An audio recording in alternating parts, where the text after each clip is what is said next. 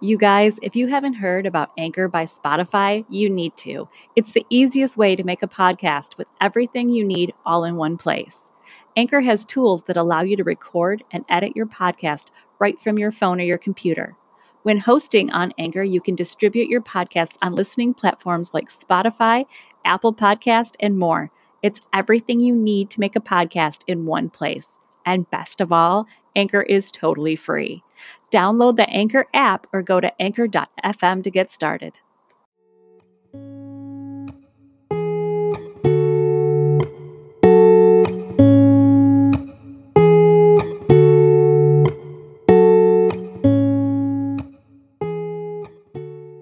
Hello, and welcome to Mimesis. a brand new podcast about all the twisted ways art and life imitate each other. I'm Stacey Rourke. And I'm Sandra Sheriff Zachary. And I'll be reading, reading. I'll I'm be- going to take a nap and read a book. I thank mean, that you for sounds like a announcing plan that. to me. It does. you are hosting our episode today. Yes, I am. This is this is our second time of um no not our second episode. A lot of people will see it as a second just the second episode, but this is our second take of our second episode. a Yeah, we messed up a little. little bit. we pushed all the buttons on my computer so that my computer microphone and my regular microphone were picking me up sim- simultaneously. So it was really loud. we're learning. We're learning. Yeah, And now today, the topic that we're going to cover, Miss Sandra. is The Lovely Bones by Alice Siebold. That's right. Uh, I remember reading this book and it broke my heart. And ah, last night recording this broke my heart. Now I know I have to go through it again. And oh, Mama poured a drink. Yeah, I'm sorry. I, I kind of went dark. Yeah, you went dark, but it's good. It's good. Yeah. So we're going to talk about the book, The Lovely Bones, and compare it to uh, real life situations and real feelings that go al- along with these matters. Yeah, because art imitates life. Yep. And that's what this book is all about how she wrote a piece of art from something that happened in real life. Ah, yeah. No spoilers on that, but oh, I know. oh, Oh, yeah. Trigger warning for this completely and spoiler warnings or Yeah. spoiler alerts because it's. It's intense. yeah. Spoiler alert if you're going to read the book, we're going to be talking about plot topics and trigger warnings, sexual assault, murder, Mm-hmm. Yeah. kidnapping, all sorts of ugliness. Yeah. So if those are uh, not your forte, uh, just bear with us, or maybe tune into our previous episode where we talked about Jaws and some shark attacks, or view our next episode.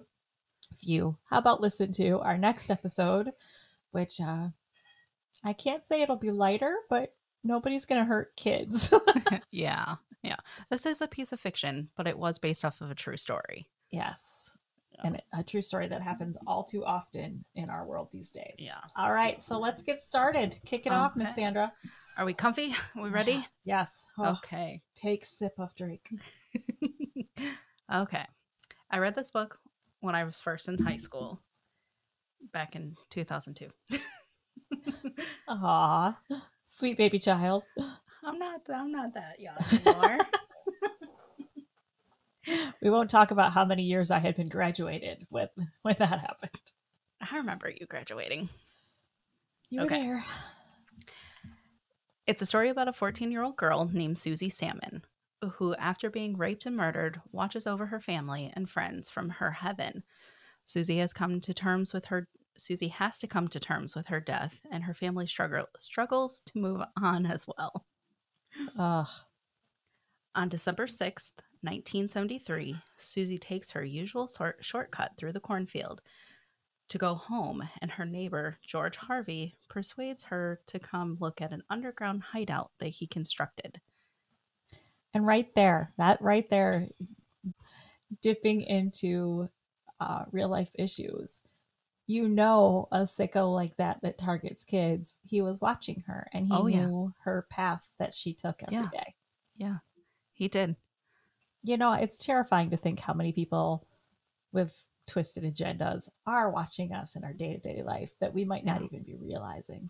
Yeah, like stalkers and Mhm. yeah. It makes me leery of everybody. Yeah. I am not sociable when I'm out alone. Like you will never find me more antisocial, more Mm-hmm. closed off. Don't look at me, don't make eye contact. Like I'm just I think growing up in a really bad area that I kind of I watch a lot of people just to make sure is somebody coming towards me. Okay, I'm going to go this way. So that way I don't feel like that. yeah. But I mean, when you're young and innocent, you don't really notice that too much. And that's Yeah. where Susie was very innocent. She was. How old was she at this point in the book? 14. And this is in the 70s where this wasn't like displayed on the news as it is now. No, and in the 70s, you played outside all day. Yeah. You know, you played outside until the street lights came on and then Yeah. you had to go home. That's that was the 70s. Yeah. You rode I mean, on your- even in the 80s, how I grew up like that. yeah. I, I should say early 90s. Shush. but like my kids, I would never just turn them loose on their bikes and be like, "Okay, see you at dinner time." No, no, No, no. no, I'm always outside on the porch and they're only allowed to go corner to corner and I Mhm. can see them fully. Yep, exactly. Yeah. Okay, Okay. so Miss Susie has ventured off with this man. Yep. She goes with him. And when they get down into the hideout, Mm. it was not very tall. It was only tall enough for her to stand up, and George had to slump over. And when she states that she needs to leave, he proceeds to rape and murder her.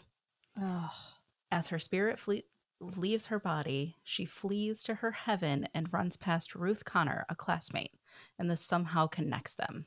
now those two, they weren't very close friends, right? They just grew No. up like in the same circles.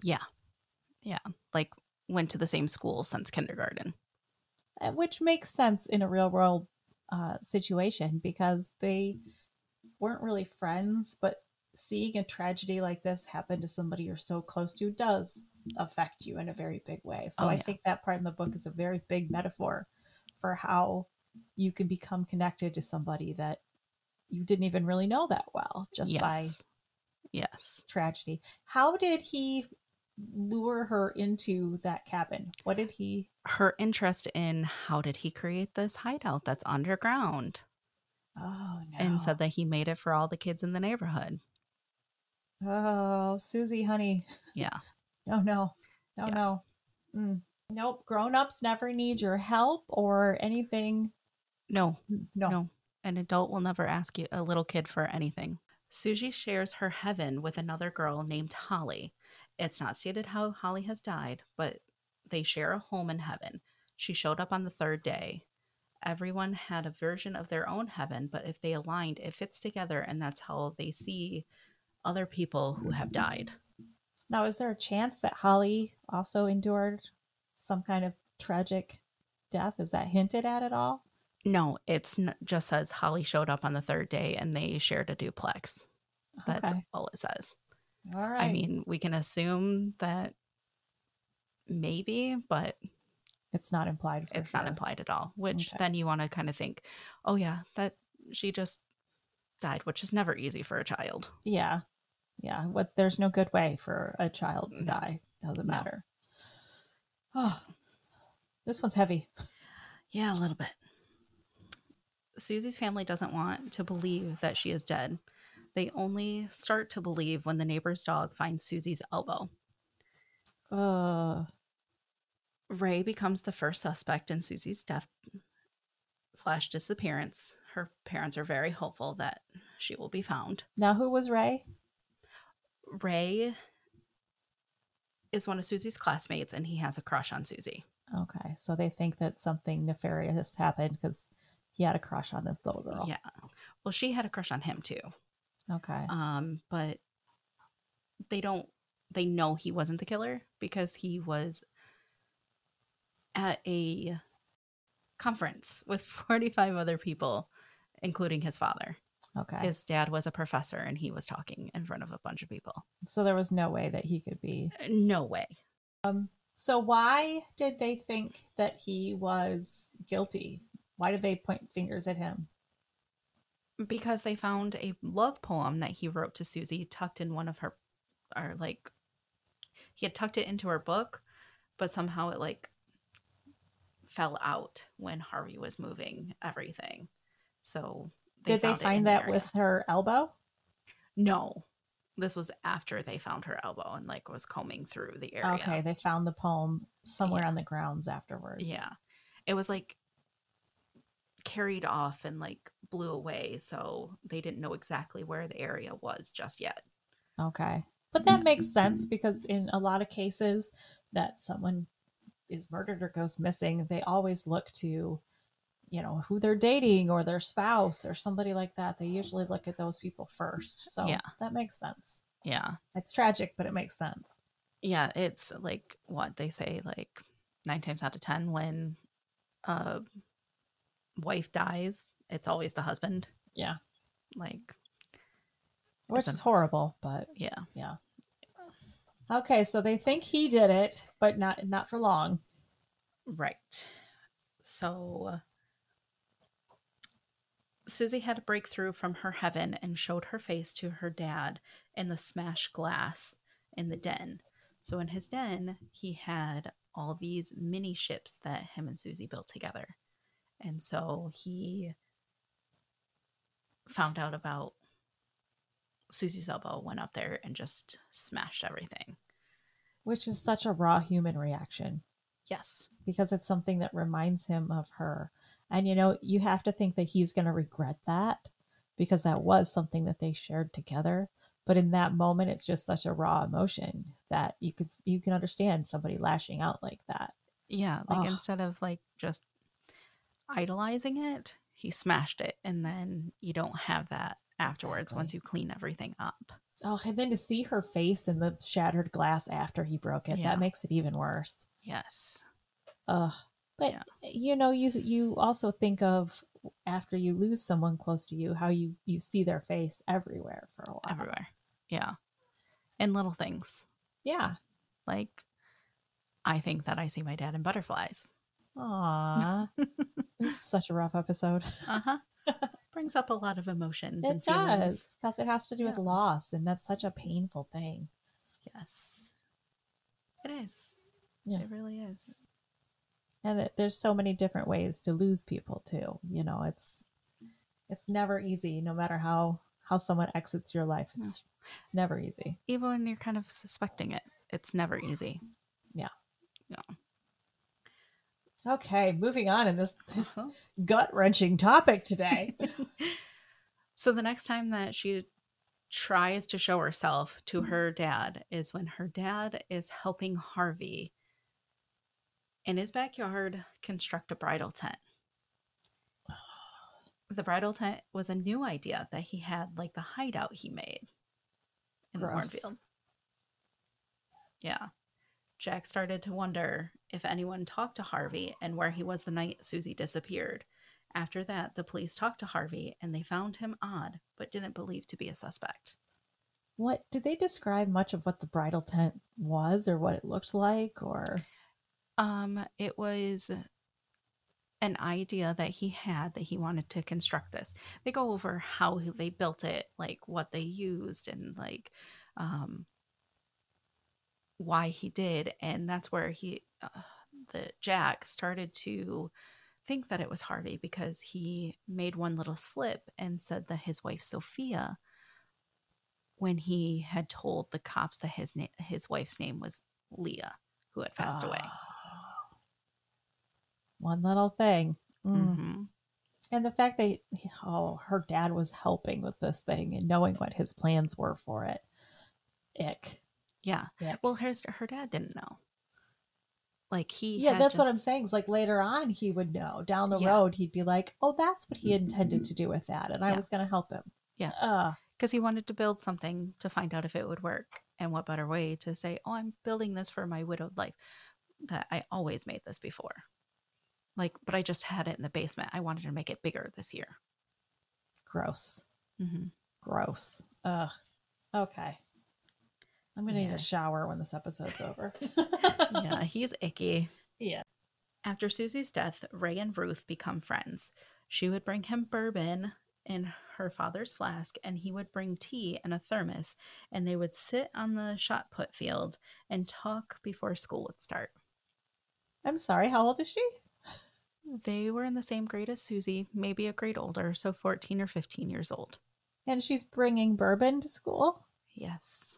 Oh, okay.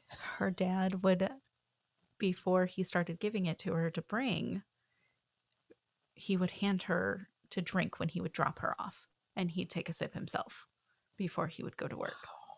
This makes me think of um, that HBO show, The Flight Attendant, how her and her dad bonded over booze, Yes. and that was like their little secret. yes. Oh wonder how my often that show was happens. so good.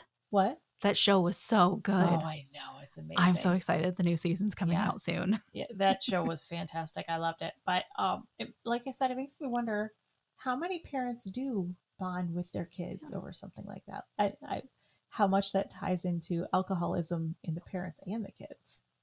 Well, yeah, it's a disease. Yeah, like it's a legit like disease that they can't fight and so they want to bring other people in it and because like they're i think it's genetic and it, It can, be can passed be. down it can be. so them giving that first drink it makes And it, becomes bad. their secret then, or their special little secret of something they share, yeah. which is, you know, and that's how they, they showed that on the flight attendant is that was their special secret. Mm-hmm. yeah and it fed into a huge alcohol problem with her when she got older. right because she was drinking until she was like blackout drunk and didn't remember anything right Yeah.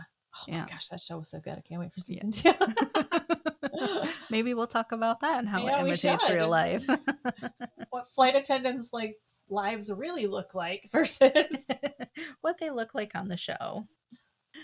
A memorial service was held for Susie. Her grandmother, Lynn, had flown in from out of state and pointed out Harvey to Lindsay, and she fainted. And he snuck away while people were attending to Lindsay why did she faint when she saw him?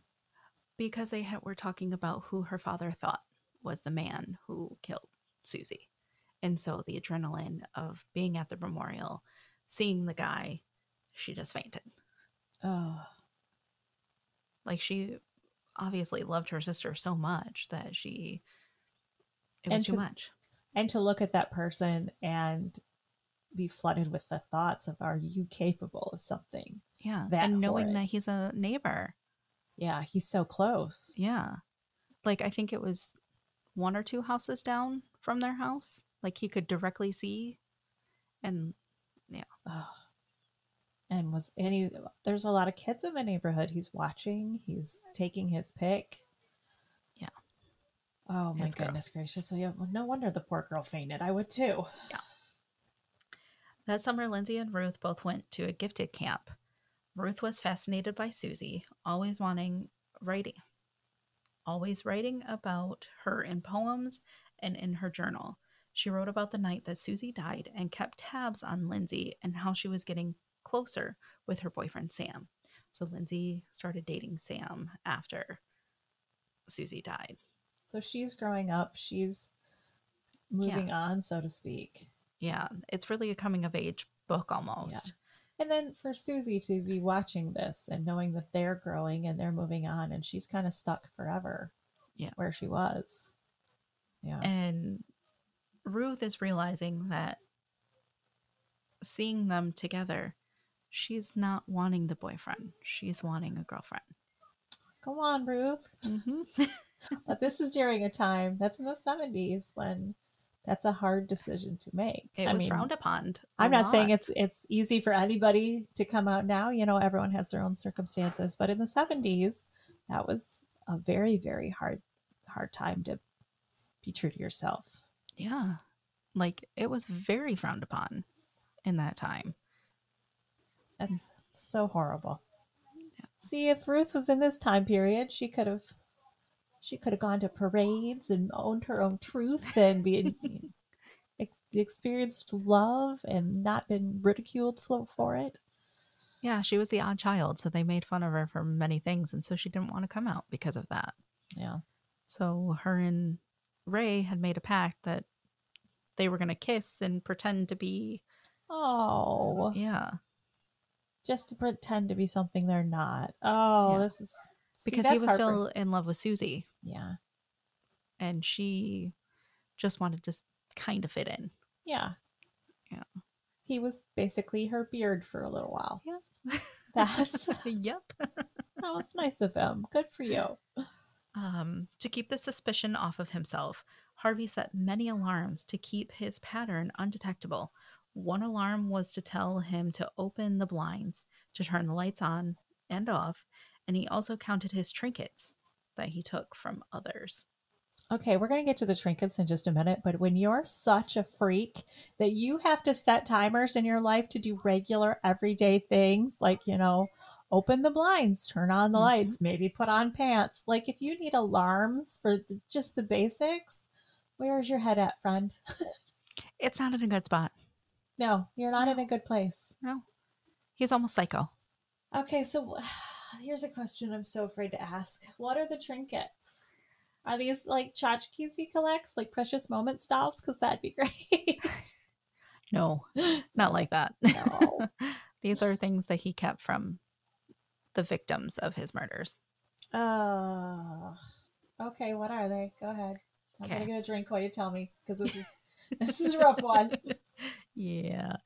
So his trinkets included a wedding ring, a sealed letter, a heel of a shoe from a little girl who cried too much. This little girl he did not kill because somebody started banging on the door. So he was like, I was just trying to fix her shoe. I was just trying to fix her shoe. But somehow managed to keep the heel. But the little girl in that one survived She survived because yes. she screamed too much. because she was crying and it brought too much attention. Kids, if this isn't a lesson, if somebody grabs you, if somebody's holding you, if somebody tries to touch you that you don't want, just scream your fool head off. You don't say help, you say No, fire. Yeah, say fire, just Fire. Mm-hmm. scream. I don't know this person, just scream. Make a spectacle, make a huge curse scene. curse as much as you can say fuck all the time Yeah. That's kids why are I so- swear so much. It's a safety thing. It's fucking safety, man. i tell my kids if somebody grabs you just start cursing so loud because kids don't really curse and somebody will look yep. Yep. Just make a scene. Don't be afraid to make a scene.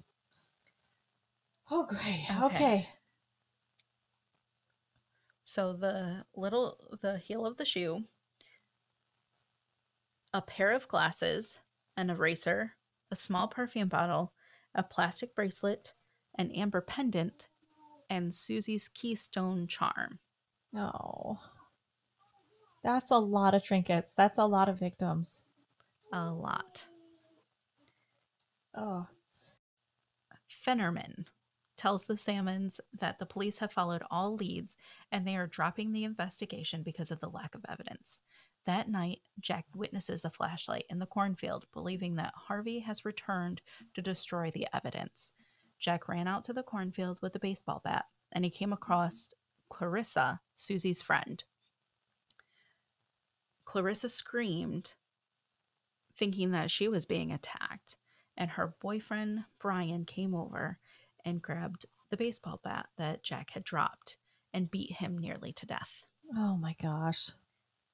While Jack was in the hospital, he had to have surgery because he had a broken knee and other injuries. He's he was in bad shape. He was in bad shape. He was because I mean, he thought that somebody else was getting hurt or the evidence was getting destroyed and then he goes out there and happens upon somebody just trying to make out with her boyfriend. she was she was just trying to get a little nookie. She was Yeah. just yeah. But that's a really bad place to do it. Like, Yes. Like that's kind of disrespectful in a It way, but I is. mean they didn't know. It has yeah. not been said. Like nobody really know, knew that that's where. Still, a cornfield is not the best place for. No. No. But I mean when you're 15, you sneak off to anywhere you can. I have a 15 year old. She better not be in any cornfields. I'm just saying. Okay. So Abigail, who is Susie's mom, while Jack is in surgery, kisses Detective Finnerman. What's her name? Abigail? Abigail. What you doing, girl? Yeah. Mm.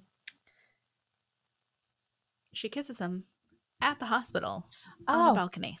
gross. Yeah. Okay. Well, decisions were made. They're not good ones. Not good ones. No. No. No. She wanted out.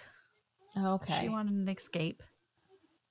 And she knew that he was single because he had lost his wife previously and just wanted somebody that saw her, not what had happened to her. okay. She wanted to be separate from the tragedy. Yes.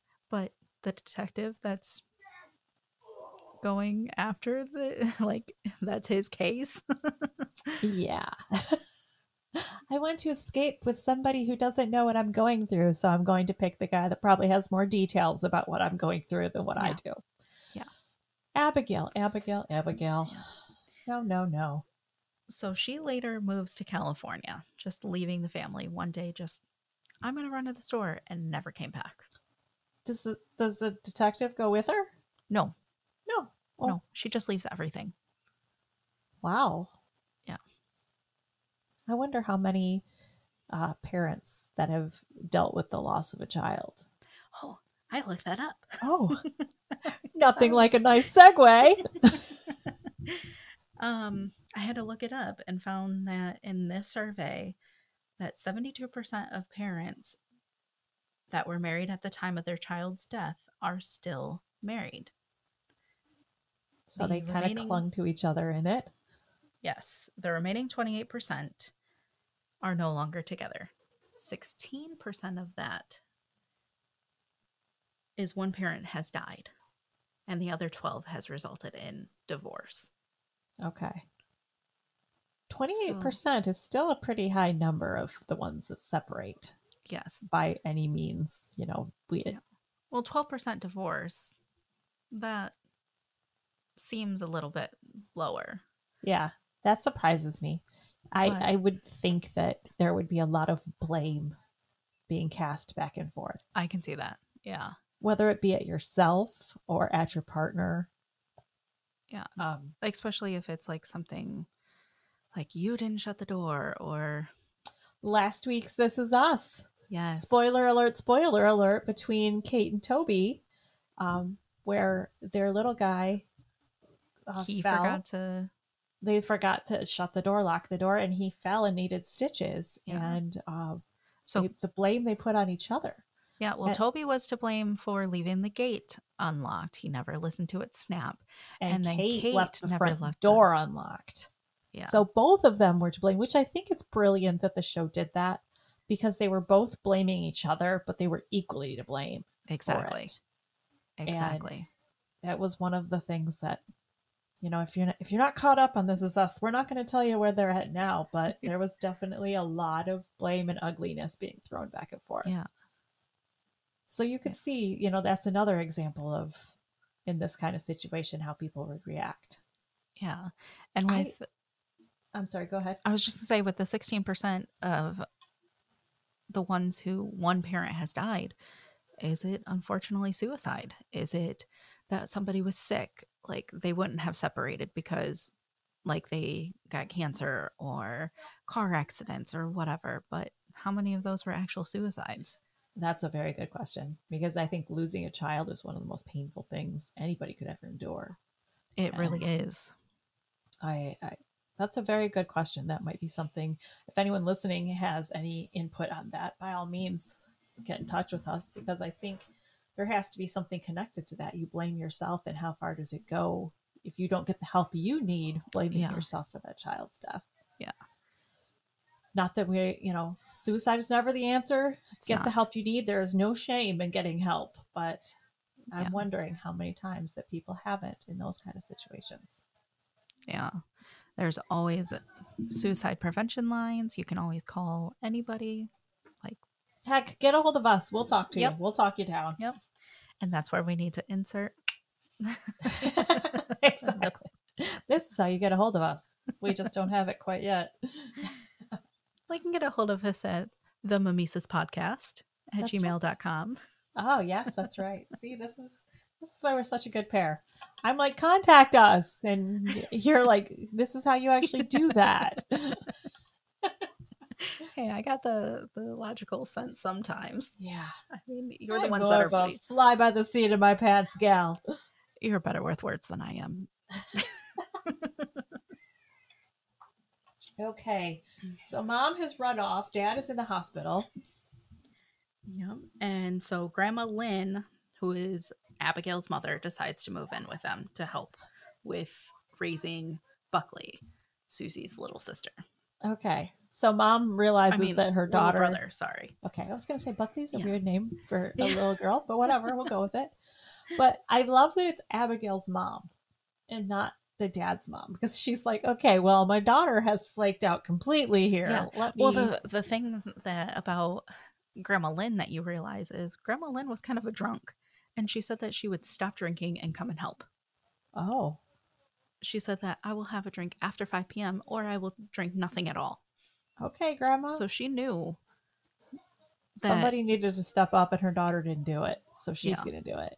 Yeah. All right, Grandma moved Lynn. from out of state and came and lived. Yes, that's that.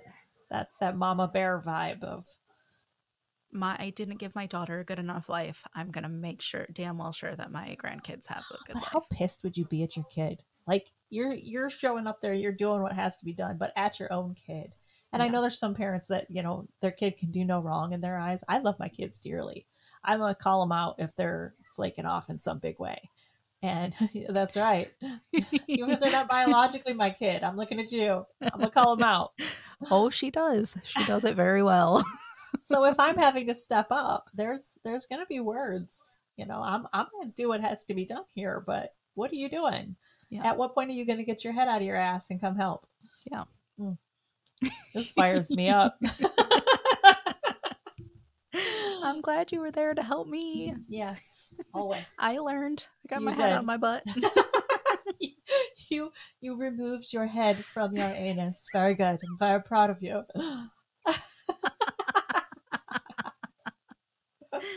oh dear. Oh, this is why I love you. Yes. For those that don't know, Sandra is my niece. Um, as she's not only one of my best friends, she's she's one of my kids too, whether she likes it or not. Oh yeah. I mean, you've kind of been taking care of me since I was eight. Yeah, that's true. Oh, Yeah. And there's only 11 years difference between us, so I was a teenager at the time. Mhm. Yeah.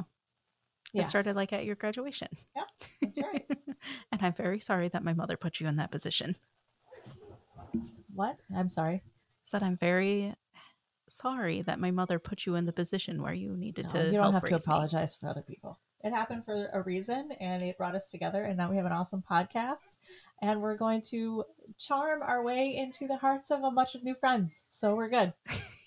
Yes. okay. All right, so what's Grandma Lynn doing? Well, first, Oh, oh, Lindsay breaks into Harvey's house and notices that he doesn't have a lot of furniture. She went in from the basement all the way up to the first floor to the top floor to Oh. his room. And while Lindsay is in there, Susie was watching over her and started to call out the names of his other victims. I Do you want to hear the names? want to hear the names. Oh God, Jackie Meyer, Delaware, 1967, 13. oh, Flora Hernandez, Delaware, 1963, 8. oh, that's so sick. Leah Fox, does that name ring a bell? Yeah. He never had a wife. Oh. He just used names of one of his victims. Oh, ew. Yeah. Oh, he's gross. So Leah Fox, Delaware, 1969, 12. Sophia That's the other one, Sophia. Sophia Chichette, Pennsylvania, 1960, 49. That's weird. Lin- Lydia Johnson, 1966. Oh, Wendy Richard, Connecticut, 13. oh my gosh, Yeah. that age difference. That Yeah. makes me. Like, I want to know who the 49 year old was. Was it like his mother? Yeah. so- Was it somebody who just happened upon what he was doing? saw what he was doing. Yeah. Was Or going to was- expose him. But was this, was that his first? Because it never says in what order these are in. Oh. Now Yeah. we. This is our second recording of this. Like I said. Yes. or at the beginning of the show because we had some technical difficulties when we talked about this yesterday because i'm addicted to true crime podcasts um, morbid with ash and elena is my absolute favorite if i if we do nothing else with this podcast i want to become best friends with them they're Oh, aunt does and that mean niece that just I like us can become best friends with Karen and Georgia because I love murder podcast as well? Uh, sure, we'll, we'll all be best friends together. It'll be great. We'll hang out.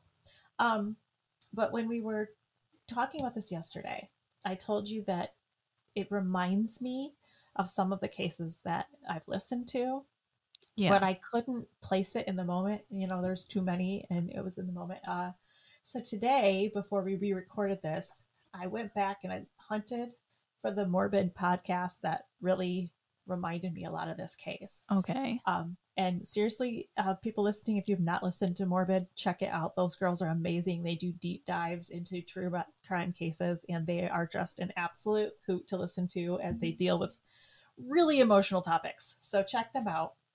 But the episode that they did on the Moores murders, The Moors. Moores murders, Okay. um, Ian Brady and Myra Hindley are the murders in this case, in this situation, and their crime spree was between July 1963 and October 1965 in and around Manchester, England. Okay. They had five victims total that ranged in age from 10 to 17 Oh. um, s- huge trigger warning right here. But these victims, um, what happened to them was taped, audio taped, as they were sexually assaulted, tortured, Ugh. killed, everything. Um, the bodies were not found for a very long time. They were buried in the moors, which is a very expansive land and very hard Yeah. to find. So, when they were trying to figure out who had been killed, if they were victims of them or not, as the bodies were being recovered, one of the parents had to listen to an audio tape of her daughter being Ugh. tortured and killed to identify if that was her daughter's voice. oh, that's so terrible. Isn't that horrific? Yeah. And one of the things that oh, it's huge trigger warning here, I'm so sorry, but this is, you know, this is the kind of thing we're talking about today. Um, one of the things that she said in the video, the little girl uh, said to Ian and Myra, please don't take my clothes off. I want my mommy. Oh. Can you imagine as a parent having to listen to that and know that there was nothing you could do for your kid? I, It's cou- I couldn't. I couldn't. It's horrific. It's absolutely horrific. Um, of the the victims, there's one of them who whose body has not yet been recovered. The search is ongoing for all of them, but um, I'm not sure if Ian and Myra are still alive. I don't think they are, but up until the end, they would not say where that last body was. They wouldn't grant that that family the mercy of being able to lay their child to rest. That's terrible. Yeah. Yeah, and that's the same thing with this Harvey. He doesn't tell them where the bodies are. exactly He- and there's that's almost years a and years. power move that yeah. i'm not going to give you that last little bit of mercy Well, he never gets arrested for for any of this, but his justice comes. You'll okay see. all right let's oh this one's a dark one So Lindsay reaches Harvey's room and finds his sketchbook with a diagram of the underground den. She's forced to grab the picture and jump out the window because have Harvey returned unexpectedly. Harvey didn't want to press charges, so the police did not arrest Lindsay for breaking into his home, and Harvey fled the town. because the he reason knew why he was he going to started- get caught he was afraid he was going to get caught because talking to the police, he showed them another picture. Did the picture look like this? And they're like, yeah. And he had to explain himself and say, I drew this drawing because I was interested because I wanted to know how this man did it, oh how no he made this happen. And the police were young. So they were like, oh, okay. But then he ran that night. uh Yeah. okay must remind myself they are not real, real police officers Mm, No, this is totally work of fiction. It's a total work of okay, fiction. okay all right On the one year anniversary of her death, the neighborhood came together to hold a memorial for Susie. It was not planned, it just happened, and everyone thought of Susie and came together. Oh, that again makes me think of the Os- Oxford Yeah. shootings and how everyone came together in the midst of Everyone. that. Yeah. Didn't um one of the football teams, Michigan's football teams, wear the number Yes. of the the boy Yes. that was killed in that? Yes. They did. I think it was number 42. Yeah. Something like that. Oh, I can't remember what team it was, but I remember seeing that. It was Michigan. Michigan. Okay. Not Michigan State, but Michigan, Michigan. University of Michigan. I know you're a state fan over there, and I'm a Michigan fan. but I do believe that state It did was as well. Michigan, your team didn't do anything like that. I need you to know. No, I All do right, think. listen, I'm not a I'm not a Michigan State girl anymore. I'm now I'm I now know a Florida you- girl, so I got to support the Florida teams. What am I wearing right now? Florida, shirt. Gators. no, I do think that um, Michigan State did something as well. Probably. Yeah. It, everybody came together in that. So it Yeah. makes sense. You see that the visuals happen in real life and you know when someone passes away, they have the the shrine with the flowers and the teddy bears and everything Yeah. are left. Yeah. In the summer of 1975, Abigail left Jack with Lindsay and Buckley. Their neighbors would leave food on their porch because they would feel bad that Abigail had left. And again, Grandma Lynn came to help take care of the two kids. You know the food they left was some sort of casserole. Absolutely. Like It's tuna noodle always- casserole, tater tot casserole. like we could go on of how many casseroles. Or Always a casserole. or it was like that like fluff stuff. Ambrosia salad. Oh yeah. Mhm. anything jello that was big it always comes in some sort of big container. Yeah. Yes. Yeah. You could just get back get that back to me whenever you Yeah. Li- listen, I've got other stuff going on. I'm not going to return your casserole dish anytime soon. so evidence was found linking harvey to the death of susie they found the bones in the crawl space of harvey's house from the animals that went missing in town So not not her bones. not her bones so when he was first a suspect there was missing animals that had gone missing and he blamed it on a kid Mhm. there he's like i can't remember the kid's name but he's just like yeah that boy he's weird he he's the one who's making all the animals go missing but it was really harvey and he would go down in the basement on one of his timers and sit in there and look through the crawl space and look at all the bones all This the man is- lovely bones. Gross. this man is gross He's gross. and disturbed very disturbed yeah. That makes me think of uh John Wayne Gacy that he he buried so many bodies under his house yes that he was yes. having a hard time like hiding the smell cuz how could you? And they were 'Cause there were burying some him like un- thoughts.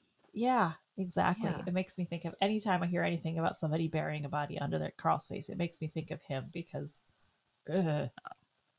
the fact that he thought he could cover that smell. Let's have a barbecue. That'll cover it.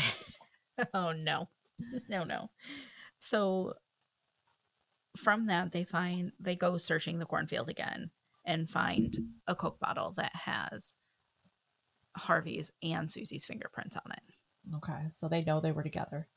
yes they cannot find george harvey because that was not truly his real identity That wasn't his real name. no he used that name Uh, Yep. In 1981, Lynn Furniman got a call from another detective in Delaware where a murder in Wilmington had been connected to a girl's body found in 1976 in Connecticut and painstakingly traced the Keystone Charm back to Susie's murder. oh, So, as he was dumping this body of this other girl, hoping that she wouldn't be found, he accidentally dropped Susie's Susie's bracelet. keychain. Now is Susie still watching all of this? Yes. Yes. Susie is still watching from her heaven. So everything she that's knows happening. She was unable to stop somebody else from being killed by this man. Yeah. Yeah. Ugh. That's that's rough. So eight years later, Lindsay and her boyfriend, Sam, get engaged. Ah, mazel and tov. after finishing college, they find an old house in the woods owned by a classmate's father and decide to fix it up and live there. Sometime after the celebration, Jack suffers a heart attack, and Abigail returns to Cali- from California. And Buckley is really bitter with his mother. Well, yeah. You left, In the hardest time of our lives, you left. Ah. left us to be on our own, to do You- everything on our own. You go ahead and stay gone at this Yep. point. Yep. Stay gone. Yep. Harvey returns to Norristown and it's more developed and explores this old neighborhood and notices the school is being expanded on into the cornfield where he murdered Susie. He drives by the sinkhole where he had dropped Susie's body. Mm. He put her into a metal safe and dropped her body into the thing, paying $20 to the people who live there. oh. Yeah. So they have no idea that this girl's body is somewhere on their property. No idea. Well, in the sinkhole. Mm-hmm. like under probably refrigerators at this point because they would just dump things like that into these holes back then. Kind of like you just go to your neighborhood dump to drop something Yeah. off. You pay Yeah. a certain amount when you drive in, and Yep. and that was her final resting pa- place. Yes. And this kind of goes in a weird direction here Okay. that I didn't like. So Ruth and Ray are there. And Ruth senses the woman Harvey has killed and is physically overcome. Susie, watching from her heaven, is also overwhelmed with emotions and feels how she and Ruth switch places. So Ruth goes to her heaven for a minute. yes in the in between Okay. and susie takes over ruth's body Okay. ray senses susie's presence and is stunned by the fact that susie is back briefly with him the two make love as susie has always longed for Uh, I have so many problems with that. Yeah. So you you took somebody else's body without their consent, even though you were killed for somebody doing something to you without your consent, and you. But there's no other way to say it. She was this girl was raped. She Yes. was raped. yes and i don't understand how alice ebold as an author could write that knowing that because she herself was raped in real life Oh. Maybe she wanted it to seem like a sweet, happily ever after that they get this one last moment together. But as a reader, as someone who I did, why couldn't it have been a sweet kiss goodbye? right Like, I could justify a sweet kiss goodbye. I can't justify using somebody else's body for sex when This she is- had no say over her own body at that point. She's sitting Exactly. in the between. She's probably watching, like, what the fuck are you doing? Get off! yeah. Get like, off and I me. think that's why she maybe wrote it that they had kissed and were friends like that and boyfriend, girlfriend when they were pretending, when they were in junior high. We But there's also a know difference. that she doesn't like boys. She Yeah. wouldn't have consented to that. Yeah. That's and I'm not saying anything bad about the author. The book is beautifully written. I love all the uh, adaptations that they've done of it. It's wonderful, but maybe a sweet kiss goodbye Yeah. instead of making it about sex, considering how she died. Right. Like, why, why, why did Susie want that in the first Yeah. place? Yeah. That seems like her last experience with someone of the male persuasion would have made her a little timid towards that. Yeah.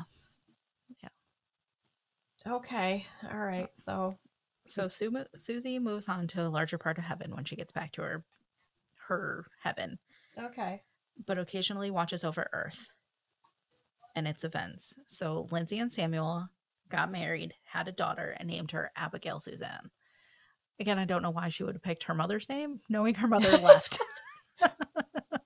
Maybe just name her Susan. yeah. So she also watches Harvey while stalking a young woman in New Hampshire.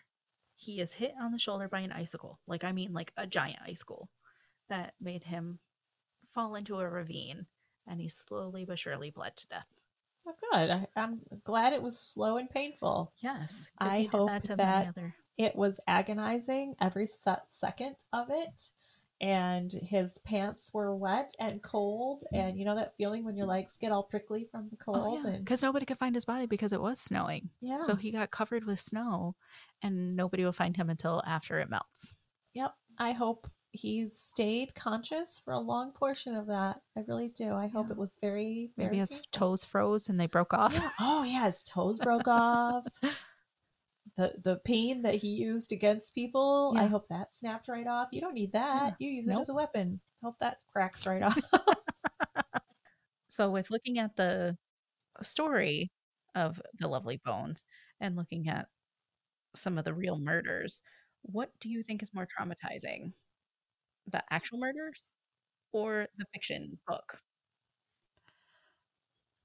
I, okay there's two sides of my brain on this there's the one as an author who thinks when you write a story like this all of your readers experience the trauma that being said as a mother i don't think there's anything on the planet that can match up to the trauma of losing a child especially by means as graphic and as gory and as horrific as this so from the art standpoint, very traumatizing. From real life, I don't think it can compare. That's the worst. p- That's the biggest nightmare ever. Yeah, I agree fully. Yeah. Yeah. But we want to Yeah. hear from all of you at home. What do you think? Yeah. so, our quote of the day As we wind to a close of yet another wonderful episode. The aim of art is not to represent the outward appearance of things, but their inward significance. Oh, Mm-hmm. it's very zen. We'll have to think on that. Mhm. Until next time. Bye.